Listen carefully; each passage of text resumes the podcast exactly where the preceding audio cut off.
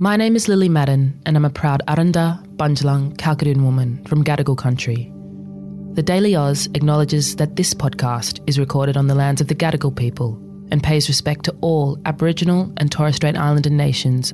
We pay our respects to the first peoples of these countries, both past and present.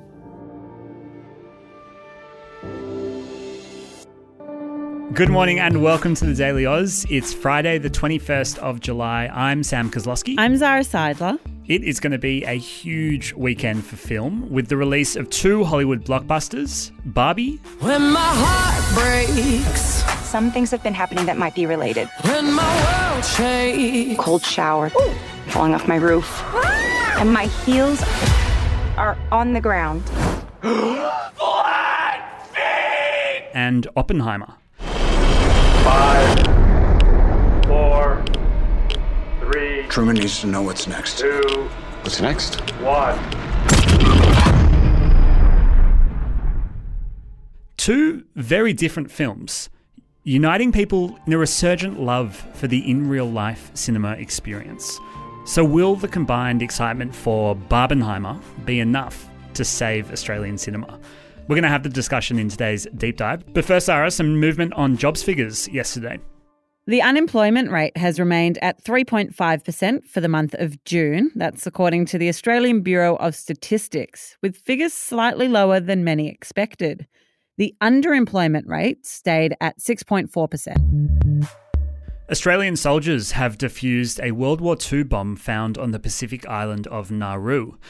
The discovery of the 220 kilogram unexploded bomb triggered a state of emergency on the island. Schools were shut down to ensure safety in the area. A new venomous snake species has been discovered in Central Australia. Glad this one wasn't the good news.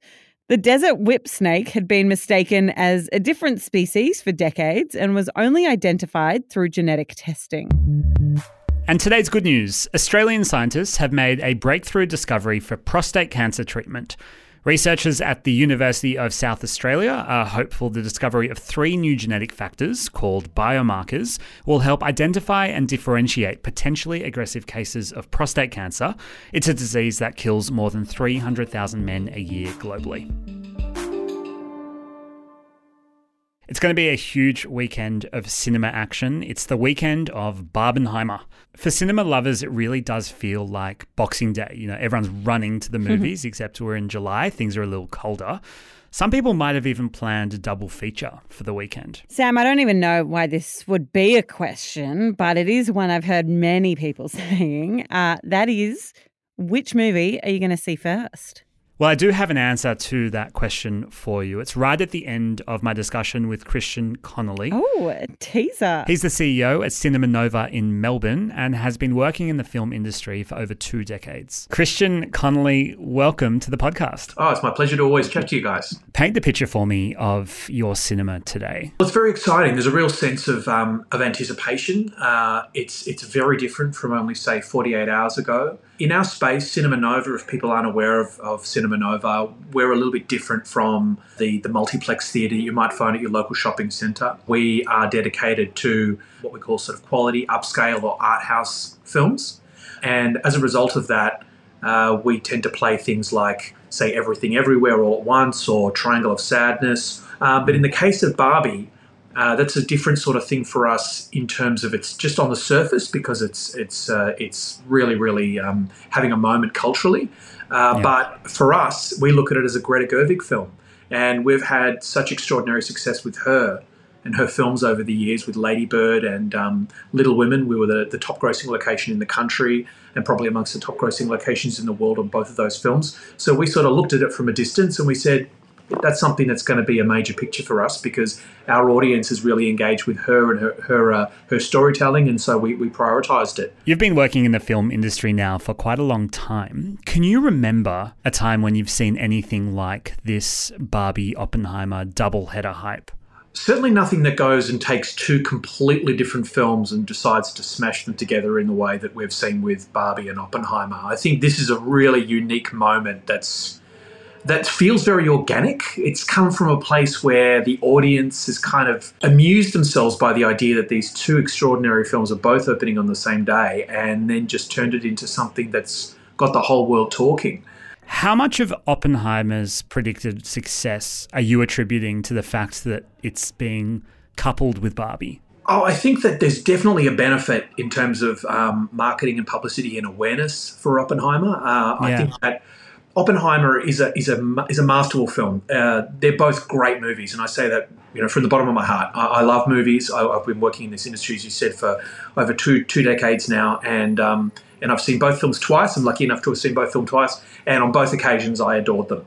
However, I think that uh, when I think about the larger market and I think about people who are going to the movies, Oppenheimer is a movie which is dealing with a very dry history, and it's uh, it's a three-hour running time, and it's uh, it's a very masculine, dark story about uh, the invention of the atomic bomb. And so, I suppose what happens when we have this sort of moment occur where you've got Barbie and Oppenheimer both opening at the same time as maybe what you do is you you open that movie up to a, a vastly larger audience than might have otherwise seen it had Barbie not come along at the same time. There's undoubtedly going to be more people going to the cinema over the next couple of weeks than there have been in the last few years and that's of course due to the pandemic primarily but but some other kind of macro trends as well. Hmm. Is this the beginning of the recovery for cinema in Australia? Look, I suppose the I'm a believer in the idea that people come to the movies and they get exposed to the next movie they're going to see when they're at the movies. And so what you need is you need that kind of consistent chain of films coming out week in week out makes people go, "Hey, you know, I love going to the movies. Movies are fun." And I want to make sure I come back and I want to see that movie and I want to see that movie. And hopefully that just sort of restarts that that sort of cycle of people going, you know, oh, we've got to go and see a movie this week because um, it, it hasn't been that consistent, I suppose, uh, since the pandemic occurred. Kristian, that's a really interesting perspective that the power of Barbie and Oppenheimer might indeed be in the trailers that come before it in terms of the the impact it could have on Australian cinema. We've spoken a bit on this podcast uh, in the last couple of weeks about the actors' strike over in the US. Yep. Does that kind of event have problematic implications for you in terms of that steady stream of movies that is so important to cinema? Absolutely. I mean, we were, I was in conversations with an old colleague of mine uh, at the very end of last year, and we were already kind of discussing the implications of a, of a writer's strike, uh, which, which led to the actors' strike and solidarity with the writers. However, I tend to always try and look on the bright side because there are things that are beyond your control, and you can either agonize over it and be sort of very downbeat about it. But as we've already seen here at Cinema Nova, we've had lots of movies that people have come out and really pushed into blockbuster business levels, which is really exciting. The money that's going in and seeing some of that money go out. Because as we've seen, that in many cases, uh, particularly the major studios, not necessarily Netflix, but the you know the Walt Disney's etc., have really recognised that so much of um, of their business model is about going and putting a movie into theaters and getting people excited about it in the very way that we're seeing people be excited about Barbie and Oppenheimer today. So, you know, they're kind of going back and saying, oh, wow, uh, we really can't do without movies because what movies do is they concentrate the conversation on one particular point. Because everybody wants to go and see, say, Barbie or Oppenheimer on opening weekend, be part of the conversation. I hated it, I loved it, whatever. Oh, they want to wear the T-shirt, they want to buy the book, they want to buy the soundtrack, and that all kind of happens in a really, really kind of a sort of this sort of you know to to borrow something from Oppenheimer, kind of this explosion of popular culture. Now, when you have something on streaming, that same thing doesn't occur because we all come at streaming in our own time.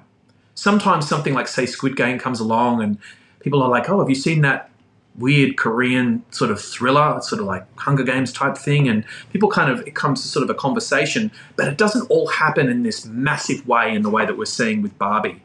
So I think hopefully uh, what we'll see out of Barbie and the extraordinary things going on here actually maybe accelerate a resolution to the writers and the actors strike because what we'll see is particularly we say Warner Brothers, but they'll say, well, oh wow, okay, we really need um, a we need creative individuals writing unexpected material. In the case of say Noah Baumbach and Greta Gerwig, with great performances from people like um, either Cillian Murphy or Margot Robbie or Ryan Gosling or Robert Downey Jr. And, and recognizing it just can't just be about subscription numbers and and and churn uh, and paying CEOs fifty million dollars plus, you know, plus bonuses. Sure. Uh, so I think, yeah, this is this might hopefully be a bit of a light bulb moment for the broader industry. And the great thing is that that's happening because the audience is showing that they love movies, they love fresh IP, and when that happens, people buy a lot of merchandise, and uh, and you know people get excited about cinema in general. And Kristian, last question from me. If you had to recommend a way to do the double, would you start with Barbie and then go into Oppenheimer, or would you start heavy and then go light? Wow, that's a, that's a, I've actually thought I've thought about this way too much, and I, and I, and I look. I think I would start with Barbie and then I'd watch Oppenheimer.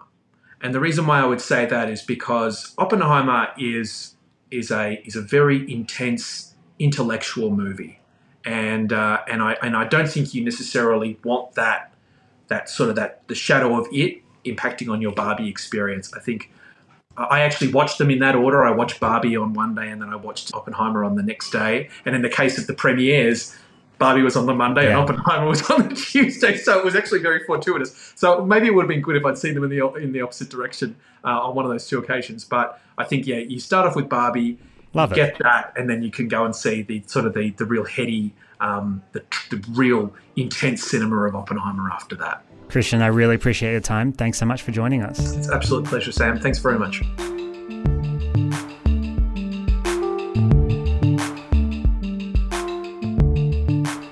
Thanks for listening in to this episode of The Daily Aus. We have loved reading your reviews on Spotify. So if you liked this episode, you can go to your Spotify app and it'll give you a little box under the episode name. And there you can tell us how you felt about the episode and any questions you might have. We'll be back in your ears on Monday morning. Until then, have a wonderful weekend.